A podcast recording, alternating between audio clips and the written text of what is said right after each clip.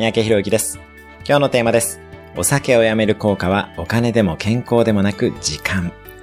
あなたはどれくらいお酒を飲むでしょうか？私は15年以上一滴も飲んでいない生活をしています。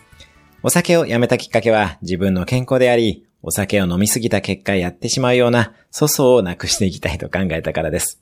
しかし、実際のところお酒をやめて得たものは、健康や健全な人間関係だけでなく、圧倒的な可処分時間、自分が使える時間が増えたことでした。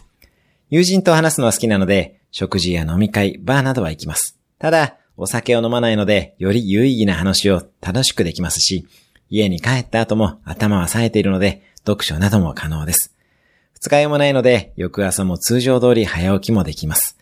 お酒を飲まないと時間が増えますので、ぜひ試してみてください。